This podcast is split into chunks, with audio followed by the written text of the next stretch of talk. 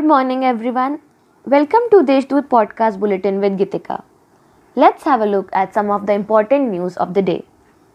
Sixth senior level civil judge from Nasik, Srimati P.B. Hingane, has, for the first time, started handling civil claims through virtual video conferencing.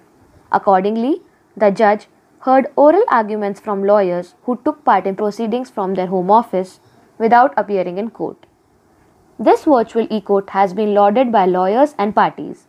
To curb the rising incidence of human and leopard conflict at Darna River Basin in Nasik, the Forest Department has decided to lead the second front with the Junnar pattern.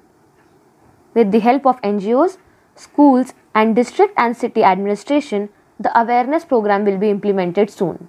With the help of online portal launched by district administration, 36,368 certificates have been distributed in the last 3 months in the district. Demanding for a subsidy to milk producers, the BJP and Shiv Sangram will agitate against state government today. Shiv Sangram leader Vinayak Mete has demanded rupees 10 subsidy per litre for milk producers. Nasik Municipal Corporation has started treating those patients having mild symptoms at home.